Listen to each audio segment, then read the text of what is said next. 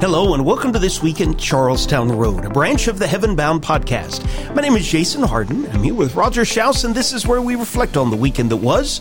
We dig a little deeper into a recent sermon to give you something to think about as this week unfolds and preview what's to come this next weekend at Charlestown Road. It's good to have each of you with us today.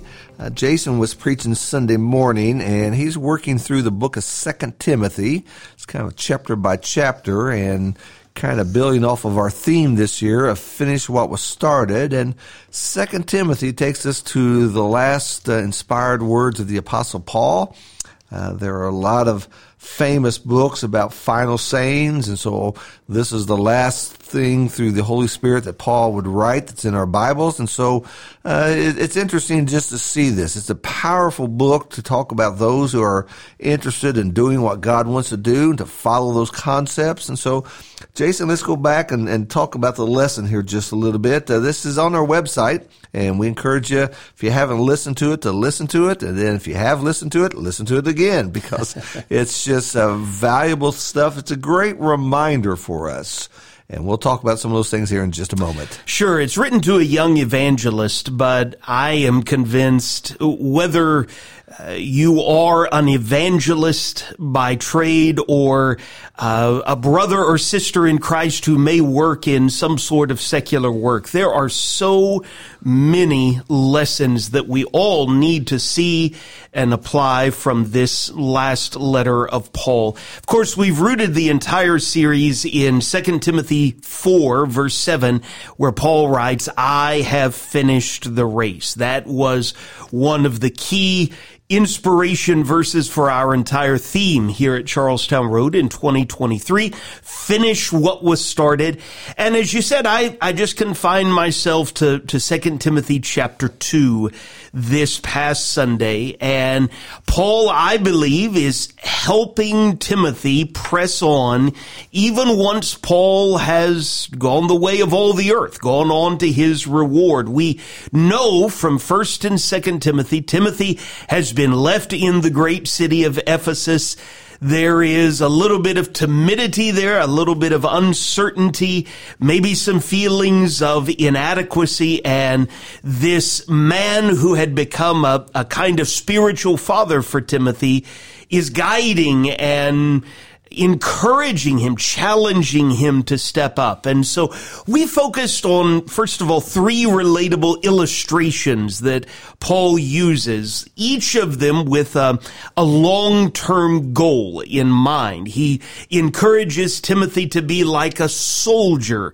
who aims to please the one who enlisted him and like an athlete who competes according to the rules in order to be crowned or a hard working farmer who is working in view of an eventual harvest. He, he can't always see it and he may not always know the wins or the wheres or the why, but he's working in view of a coming harvest. And then we spent really the rest of the time focusing on, okay, what am I going to need? What would Timothy need? What do we all need to finish this race? Well, uh, we're going to need the strength of grace. A powerful statement there in verse 1. You then, my child, be strengthened by the grace that is in Christ Jesus. He challenges Timothy, remember Christ Jesus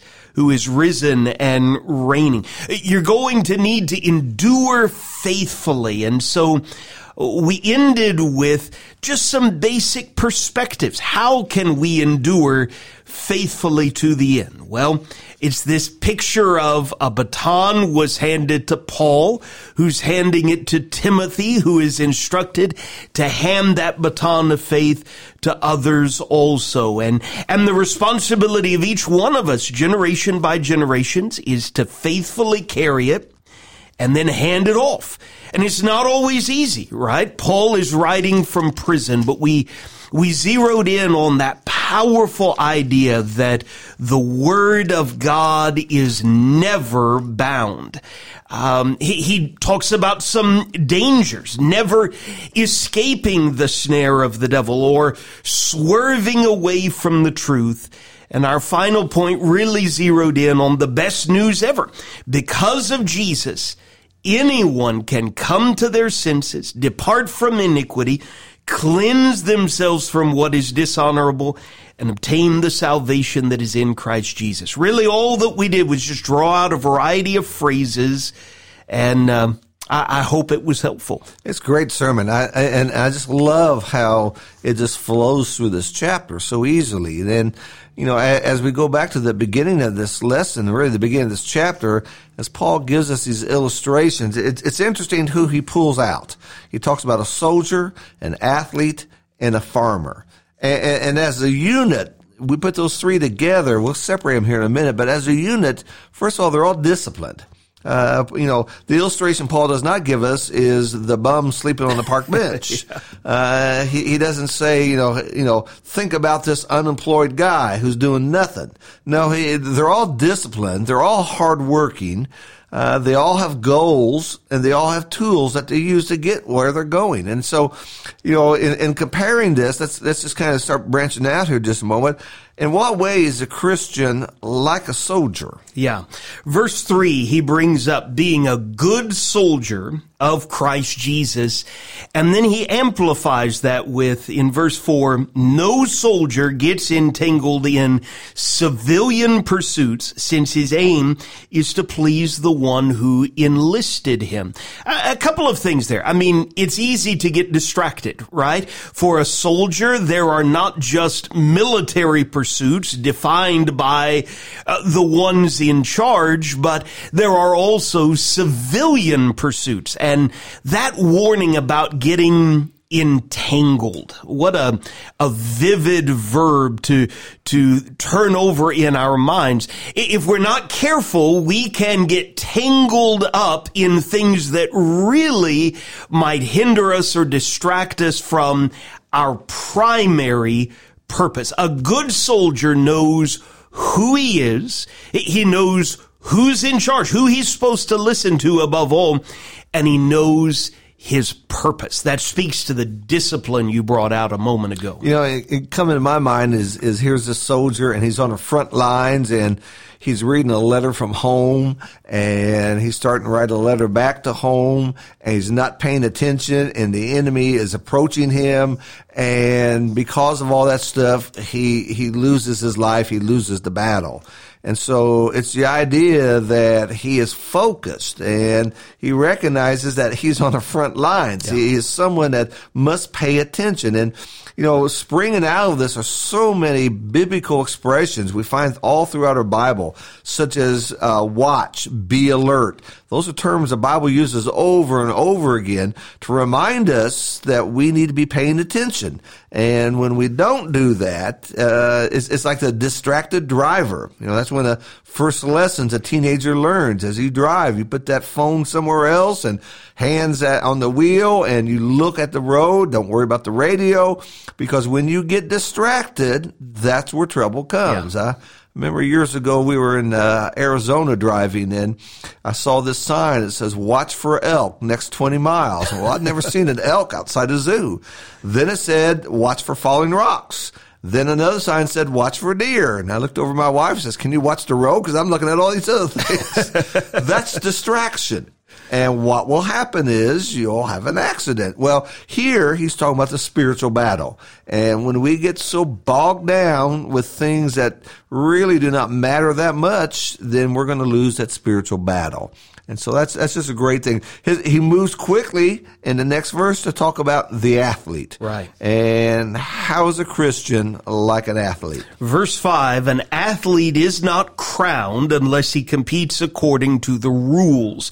You know, in in today's Olympics, we're anticipating Olympics, Lord willing, next year in in Paris, France. Winners receive a medal around their neck, right? But in ancient times, it would be a crown, usually some sort of ivy, some uh, some sort of a, a, plant that had been fashioned into uh, this crown that you would wear. And of course, Paul uses that figure in other uh, letters, other contexts that uh, athletes compete for this perishable crown. We are competing for an imperishable crown. But what an athlete has to keep in mind, what he draws out right here is you've got to compete according to the rules. If there is a defined start line and finish line, well, you've, you've got to respect those. If there are lanes, if there are boundary lines, you've, you've got to respect those. You know, you, you can't be,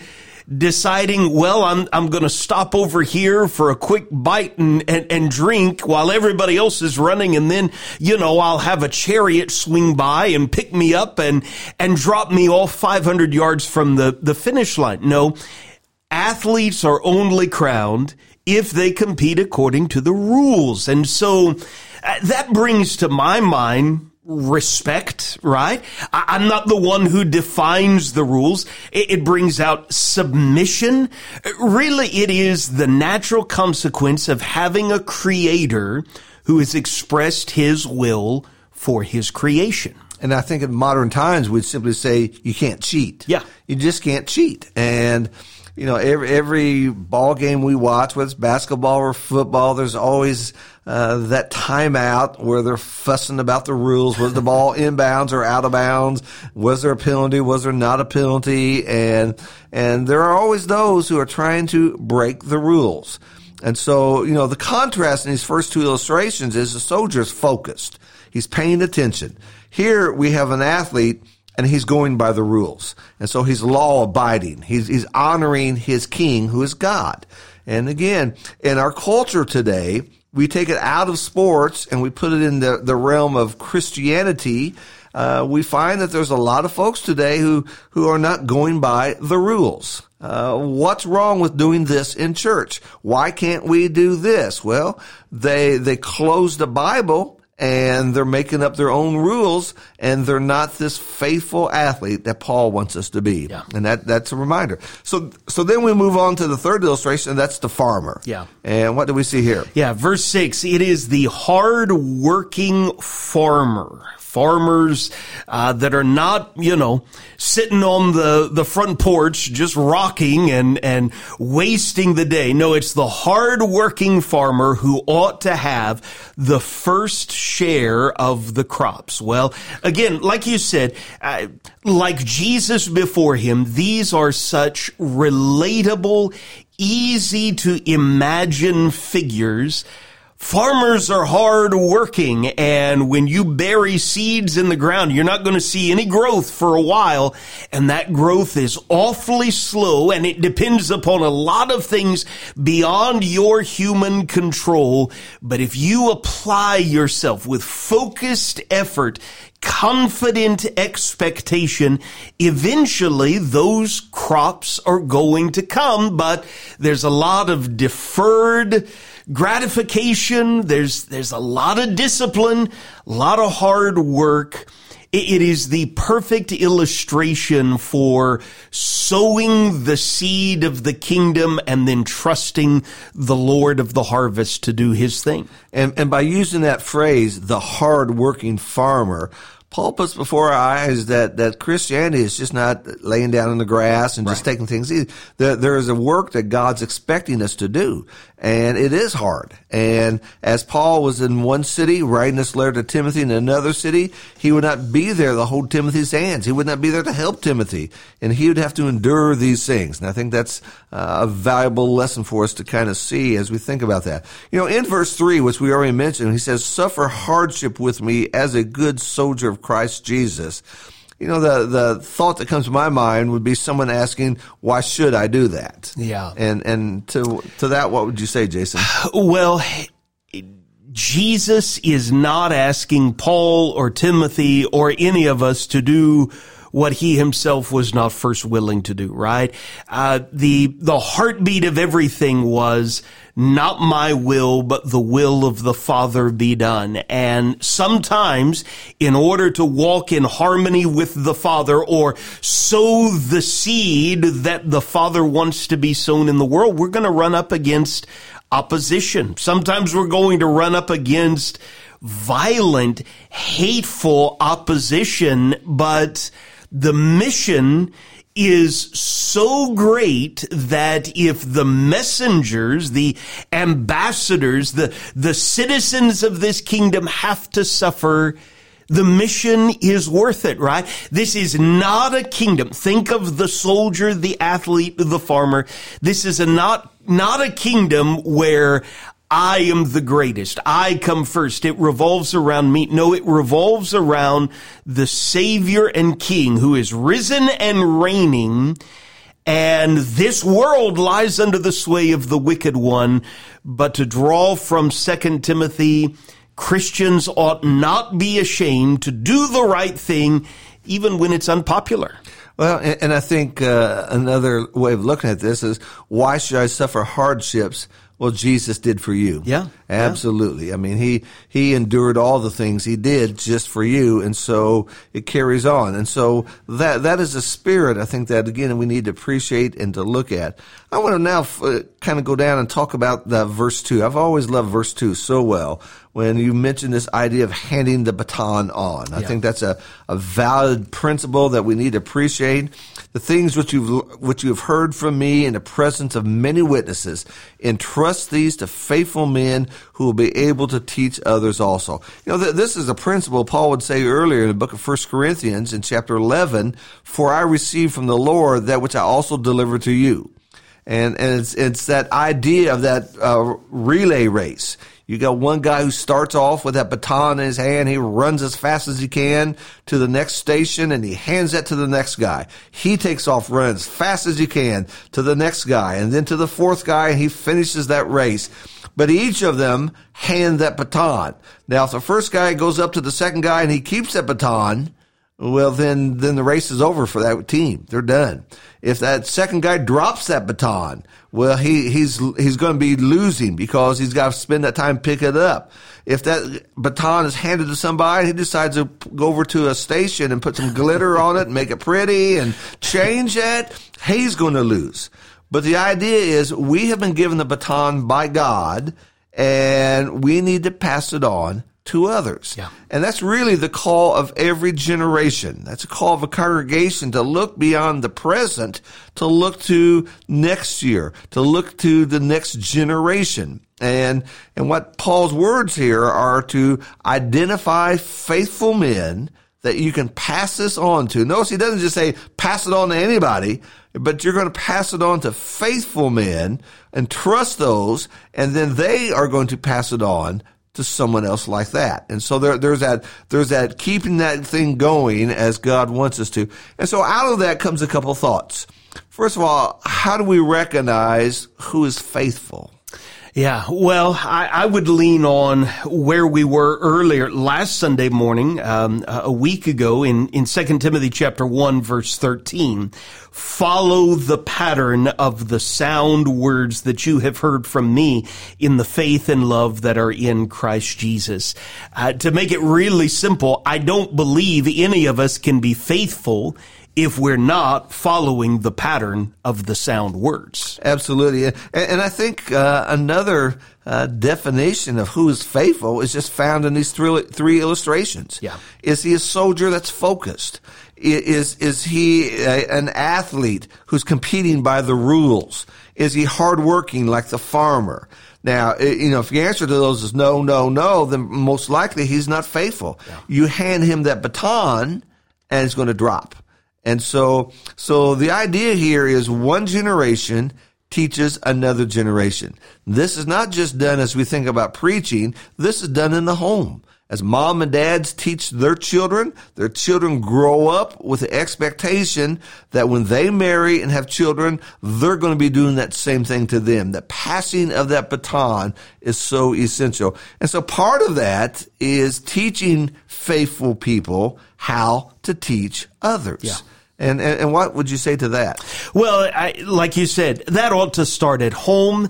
It ought to start with Bible classes. I mean, we, it is not hard to imagine faithful generations who have made a great impact if, if they don't help the generations behind them know how to teach not hard to imagine how a congregation could get itself in trouble and really suffer generationally, I mean, this, this is just a part of the human story. This is all over the Bible, whether we're talking about patriarchs or priests or judges or kings or prophets or the apostles, the second generation of Christians all were expected to hand the baton off to the next generation. The only one who did not do that was the Lord Jesus Christ, right? He holds the scepter of his kingdom, but before him and after him,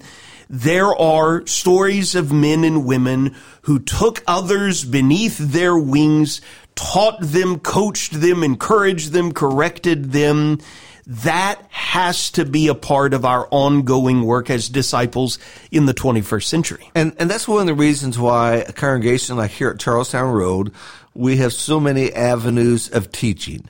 It's not just because, well, you, you, just have to do this. It's something we're supposed to do. We're doing this because this is a way of passing that baton yeah. on.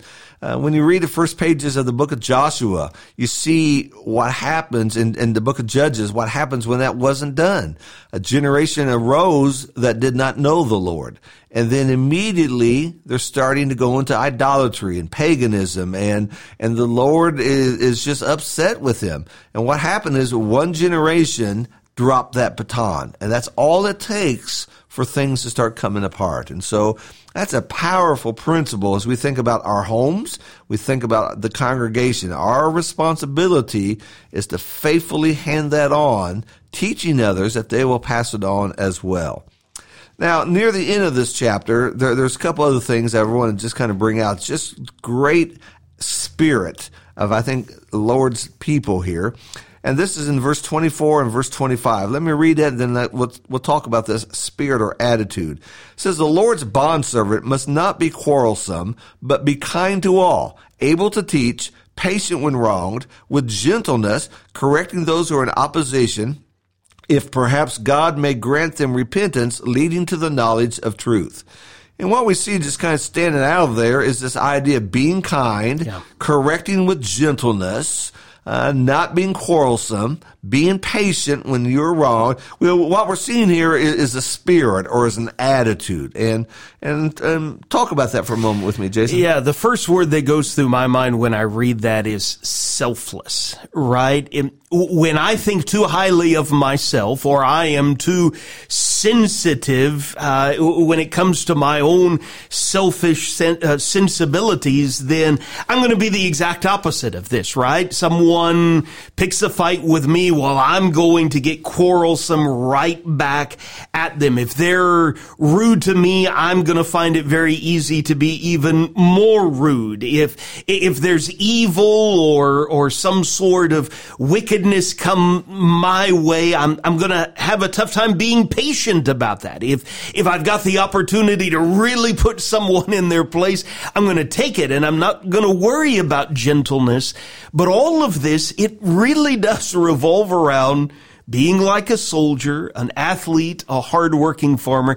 This isn't about me. I'm, I'm just a servant. I am someone else's servant. I know what it is to be out of bounds, off track, entangled in worldly pursuits, right? But my king has redeemed me. He has provided me purpose, given me a new identity. And now I just want to help other people come to know this king who is good and does good, which means I've got to keep my own spirit, my own attitude in check. Yeah, I just wonder how many people in, in the spirit of trying to be good or do good have, have lost it because they forgot the kindness and yeah. the gentleness and the patience and, and they've been rude or offensive and pushy with people. And, and so the good news comes across as bad news and it doesn't help people. So it's not enough that you stand for the truth. It's not enough that you go by the rules how you conduct yourself, your attitude and your spirit toward that and toward others really makes a big difference in all these things. And yeah. so, again, we really appreciate that lesson. Good lesson for us. Good walk through Second Timothy. And if you haven't done it, this is a great time just to be reading Second Timothy as we're going through these lessons together. I appreciate that, Roger, very, very much. It is Wednesday, and we've got the opportunity to grow in exactly the way Paul is trying to help Timothy in a variety of Bible classes for all ages. You and I are on the home stretch of some studies for our adults. You're going to be teaching in the auditorium tonight. Yes, we're looking at how the Old Testament finished. And so we're in the last book of the Old Testament, the book of Malachi. And tonight we'll be in Malachi chapter 2 and see some strong, strong words that the prophet has to say there. In our building blocks track of studies, we've been surveying Exodus through Deuteronomy. We've left Mount Sinai with the children of Israel we are wandering in the wilderness with them right now. We, uh, it is not the most pleasant chapter in Israel's history to look at, but the lessons, practical, timeless lessons abound. And so we're going to be with them, walking with them this evening, Lord willing. Roger, you have the opportunity to preach this Sunday morning. Yes, and we're also going to be talking about uh, our theme this year, finishing what was started. And we're going to be at the end of James chapter 1 and talk about the worthwhile endeavor that we're engaged in. Sunday evening, 5 o'clock p.m. No mystery here. We'll be in 2 Timothy chapter 3. But we appreciate so much you listening to This Week at Charlestown Road. Roger, thanks for being in the studio with me today. It would be great to see you all at 7 o'clock p.m. this evening. We're already looking forward to Sunday, the best day of the week, and we would love to have you come and grow with us.